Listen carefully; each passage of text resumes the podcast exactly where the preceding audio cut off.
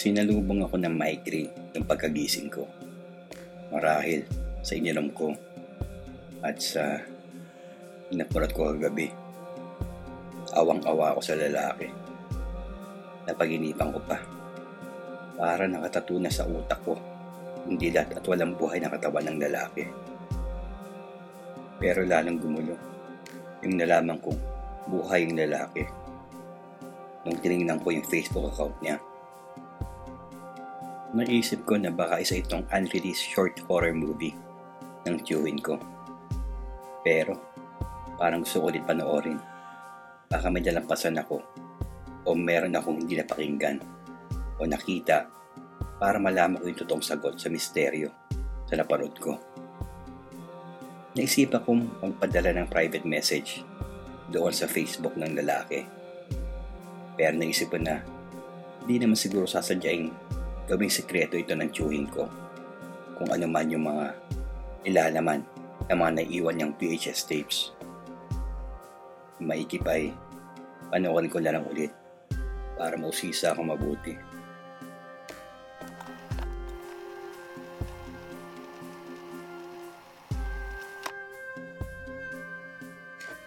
Pagkatapos may ilagay sa rewinder, yung tape na may nakamarkang game show, sinala ko ulit ito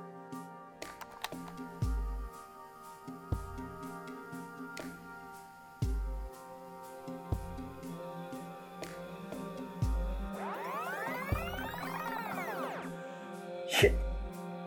Nangyari? Sa kamalas-malasan, kinain ng player ang nagkabol-bolong inner reel ng VHS tape. Umabot ako halos isang oras para matanggal yung tape sa player. At mukhang mahihirapan ako ibalik sa dati yung tape. Sinuwerte naman ako dahil nakabili pa ako ng VHS cleaner. Sinaksak ko muna ito sa player bago panoorin yung mga iba pang tape. Nang matapos na malinis yung player, sinalan ko yung tape na may nakamarkang morning show.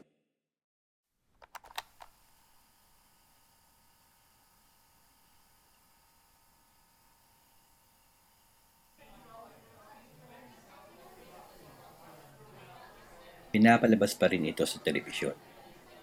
Pagkaalam ko mga alas 9, hanggang alas 10 yung time slot. Yung target audience ay mga ginang ng tahanan at yung mga taong palaging naiiwan sa bahay. Madalas may mga guest sila at maikling cooking segment. Mukhang raw footage dahil pinapakita pa yung mga production staff at yung mga equipment tulad ng camera, ilaw at marami pang iba may ilan-ilan ding studio audience. One tape yung palabas. Mas nauna yung shooting bago ipalabas sa publiko dahil sa time and date stamp nito.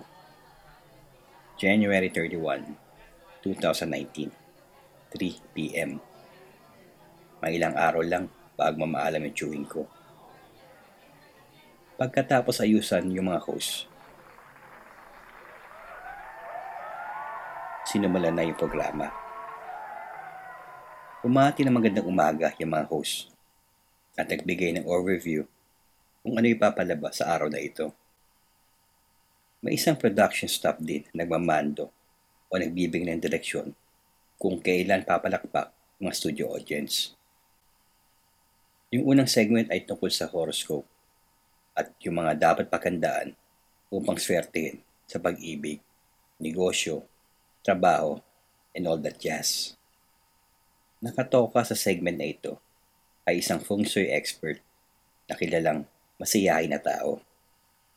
Sinabi niya yung horoscope para sa araw na ito sa bawat zodiac sign at nung matapos, may tinanong sa kanya yung isang host. Dahil isang buwan pa lang ang lumipas sa taong 2019, ano daw yung nakikita o nararamdaman niyang magandang balita sa mga parating na buwan ngayong taong ito.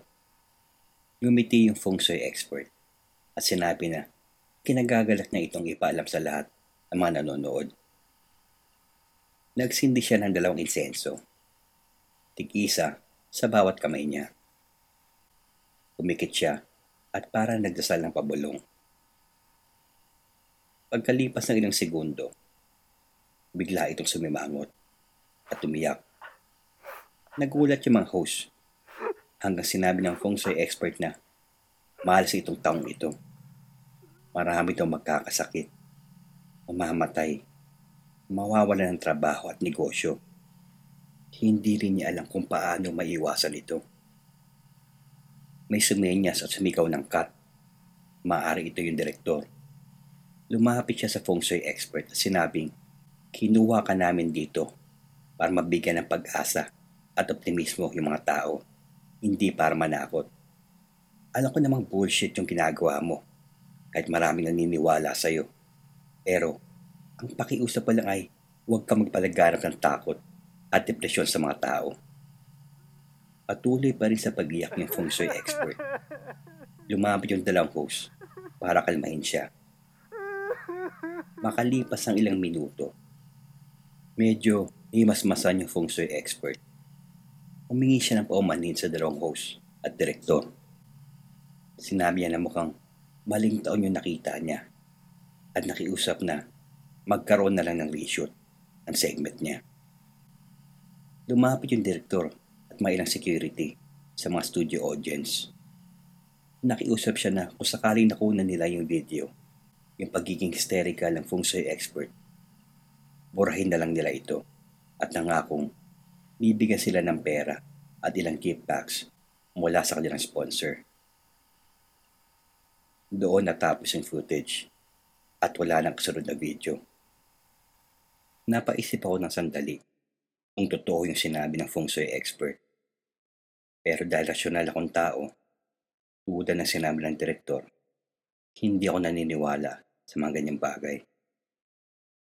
Wala naman ako nakikita sa video na medyo cryptic na para itago ng chewing ko. Sinabi ko yung muna yung nasirang VHS tape na may nakamarkang game show. Dahil mukhang matatagal na kung maayos ito. Noong gabi, sinala ko yung tape na may nakamarkang children's show. Kung bata ka noong mid-80s to late 90s, sigurado kong parte itong children's educational show ng pagkabata mo. Siguradong hindi mo makakalimutan yung mga pangalan ng cast ng show. Bula kay kuya at ate, samot-saring puppets at yung nag-isang anthropomorphic character na si Tulad naman ng unang nilalaman ng VHS tapes na napanood ko. Pro or behind the scenes yung kuha ng camera. Pinakita rin yung paano sulo sa isang lalaki, yung costume, para sa karakter na si at yung mga taong nagpapagalaw sa mga puppets.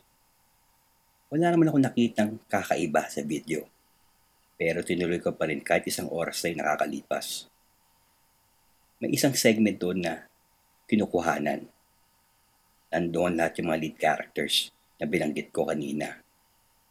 Pati na rin yung pinakilalang puppet na si Katabi niya ay isang batang lalaki na nasa mukhang edad, walong taong gulang.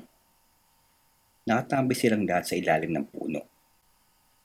Kinalong ni kuya sa bata kung nasayahan ba siya sa pagbisita niya sa kanilang lugar. Tumugon yung bata ng opo at sinabing pagbalik niya sa kanyang bahay, magiging matulungin na siya sa kanyang mga magulang at mapag-alaga sa nakakabata niyang kapatid. Napansin kong tahimik at matamla yung puppet na binanggit ko kanina. May sumenyas at kinuha yung atensyon ng puppet.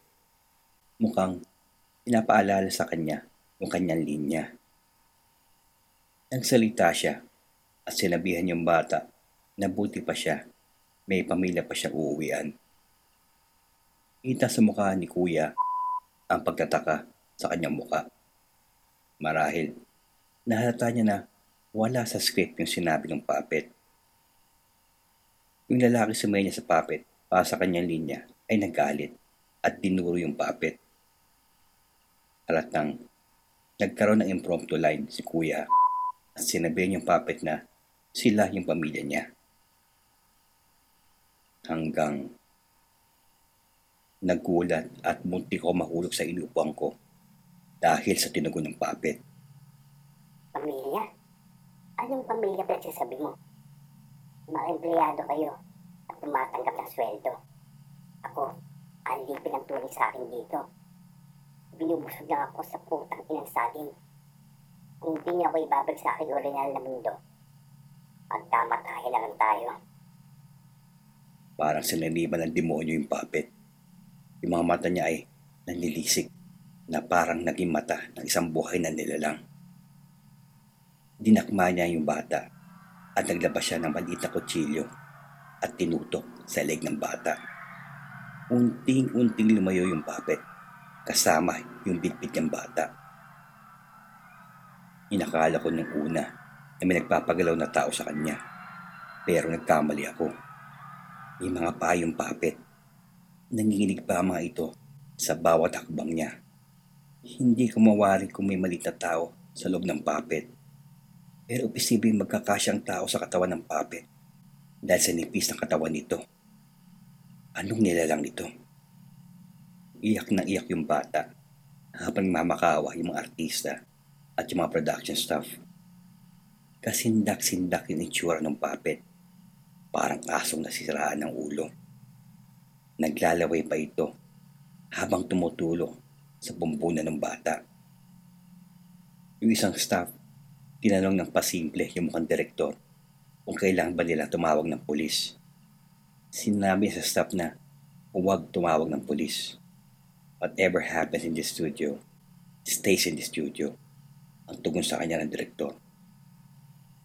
May binanggit yung puppet na isang pangalan at sinabing nasa kanya yung portal para makauwi na siya. May tumutulong dugo na sa leg ng bata. Hanggang may bumulaga na malakas na putok ng baril. Nagkagulo yung studio habang kinuha ng isang staff ng batang lalaki. Hanggang tinutok sa kamera yung nakabulag ng katawan ng puppet. Naghihingalo yung puppet at kita sa video yung pinsala na tinulot ng pagbaril sa kanya.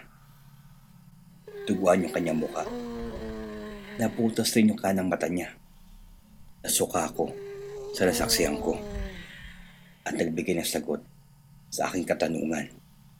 Isang nilalang na may sariling buhay yung puppet may lumabas na isang panyaga habang may hawak siyang baril.